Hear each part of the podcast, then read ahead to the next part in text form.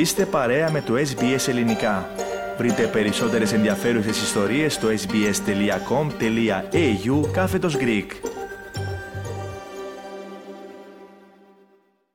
Τον επιμερισμό των ευθυνών που αναλογεί σε κάθε εμπλεκόμενο στο φοβερό σιδηροδρομικό δυστύχημα στα Τέμπη προσπαθεί να ξεδιαλύνει η δικαιοσύνη. Συμπληρωματικές ποινικές διώξεις ασκήθηκαν εναντίον 3 προσώπων, που εδώ και μέρες φαίνεται να έχουν τεθεί κάτω από το μικροσκόπιο των ανακριτικών αρχών. Περισσότερα για το θέμα ακούμε από τον Αλέξανδρο Λογοθέτη. Οι 2 σταθμάρχες της απογευματινής βάρδιας στο σταθμό της Λάρισσας και ο επιθεωρητής του ΟΣΕ είναι τα 3 πρόσωπα στα οποία έχει ασκηθεί δίωξη για το κακούργημα της διατάραξης της ασφάλειας των συγκοινωνιών και τα πλημελήματα της ανθρωποκτονίας από αμέλεια και των σωματικών βλαβών κατά συρροή. Βάσει της απολογίας του προφυλακισμένου σταθμάρχη, ο έμπειρος συνάδελφος της απογευματινής βάρδιας έφυγε από το σταθμαρχείο της Λάρισσας στις 10:20. Ο εφεδρικός σταθμάρχης της απογευματινής βάρδιας φέρεται να έφυγε από το σταθμαρχείο στις 10:10. Και οι 2, σύμφωνα με το βαρδιόχαρτο, έπρεπε να φύγουν από το πόστο τους στις 11 το βράδυ. Σύμφωνα μάλιστα με την απολογία του προφυλακισμένου σταθμάρχη, πάνω στο έγγραφο παράδοσης παραλαβής που υπογράφεται κατά την αλλαγή της βάρδιας των σταθμαρχών, έγινε εκ των υστέρων διόρθωσης στις ώρες με μπλάνκο.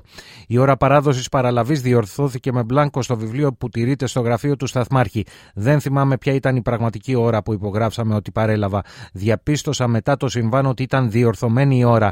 Η πραγματική ώρα αναχώρησης του απογευματινού ήταν περίπου στις 10:20 και του ενισχυτικού σταθμάρχη στις 10:10, φέρεται να υποστήριξε, σύμφωνα με την εφημερίδα Ελεύθερος Τύπος, ο σταθμάρχης.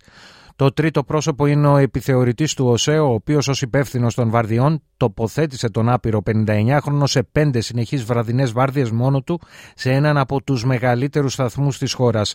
Ο επιθεωρητής του ΟΣΕ 2 μέρες μετά το δυστύχημα πήρε αναρωτική άδεια 30 ημερών, όπως αποκαλύπτει σχετικό έγγραφο για το οποίο το Υπουργείο Υγείας διέταξε ένορκη διοικητική εξέταση.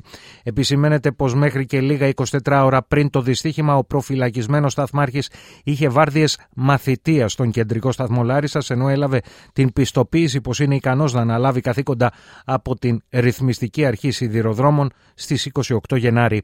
Ο πρώην Διευθυντής Ασφάλειας και Κυκλοφορίας Αμαξοστοιχειών ΤΡΕΝΟΣΕ, Χρήστος Ρετσινάς, σημείωσε την ανεπάρκεια του 59χρονου σταθμάρχη. Ο συγκεκριμένος σταθμάρχης δεν ξέρει να χειριστεί το σύστημα τηλεδιοίκησης σηματοδότησης του σταθμού της Λάρισσας, το οποίο ισχύει για περίπου 5 χιλιόμετρα μπρος και περίπου 5 χιλιόμετρα πίσω, και να κάνει αυτόματη χάραξη δρομολογίου. Εν τω μεταξύ, όπως αναφέρει η ΕΡΤ, έρευνα σε βάθος 15 ετίας για όλα τα πρόσωπα που ήταν σε θέση ευθύνης στον ΟΣΕ και τις θυγατρικές του ΕΡΓΟΣΕ και ΤΡΕΝΟΣΕ, καθώς και την Hellenic Train, τις περιόδους που υπογράφηκαν οι επίμαχες συμβάσεις για τους σιδηροδρόμους, ξεκινά ο επικεφαλής της αρχής για το ξέπλυμα μαύρου χρήματος, Χαράλαμπος Βουρλιώτης. Στο επίκεντρο της έρευνας είναι όλες οι συμβάσεις που συνήφθησαν ενώ δεν εξαιρούνται ούτε οι εργολάβοι που ανέλαβαν την εκτέλεση έργων. Σύμφωνα με πληροφορίες, θα ελεγχθούν όλοι οι τραπεζικοί λογαριασμοί που διαθέτουν τα υψηλόβαθμα στελέχη, αλλά και τα περιουσιακά τους στοιχεία, προκειμένου να διακριβωθεί αν αποκτήθηκαν νόμιμα και αν αποτελούν προϊόντα δωροδοκίας. Τέλος, στην Αθήνα έφτασε κλιμάκιο Γερμανών πραγματογνωμόνων που θα συνδράμουν στη διαλεύκανση των αιτιών της τραγωδίας. Θέλετε να ακούσετε περισσότερες ιστορίες σαν και αυτήν? Ακούστε στο Apple Podcast, στο Google Podcast, στο Spotify ή οπουδήποτε ακούτε podcast.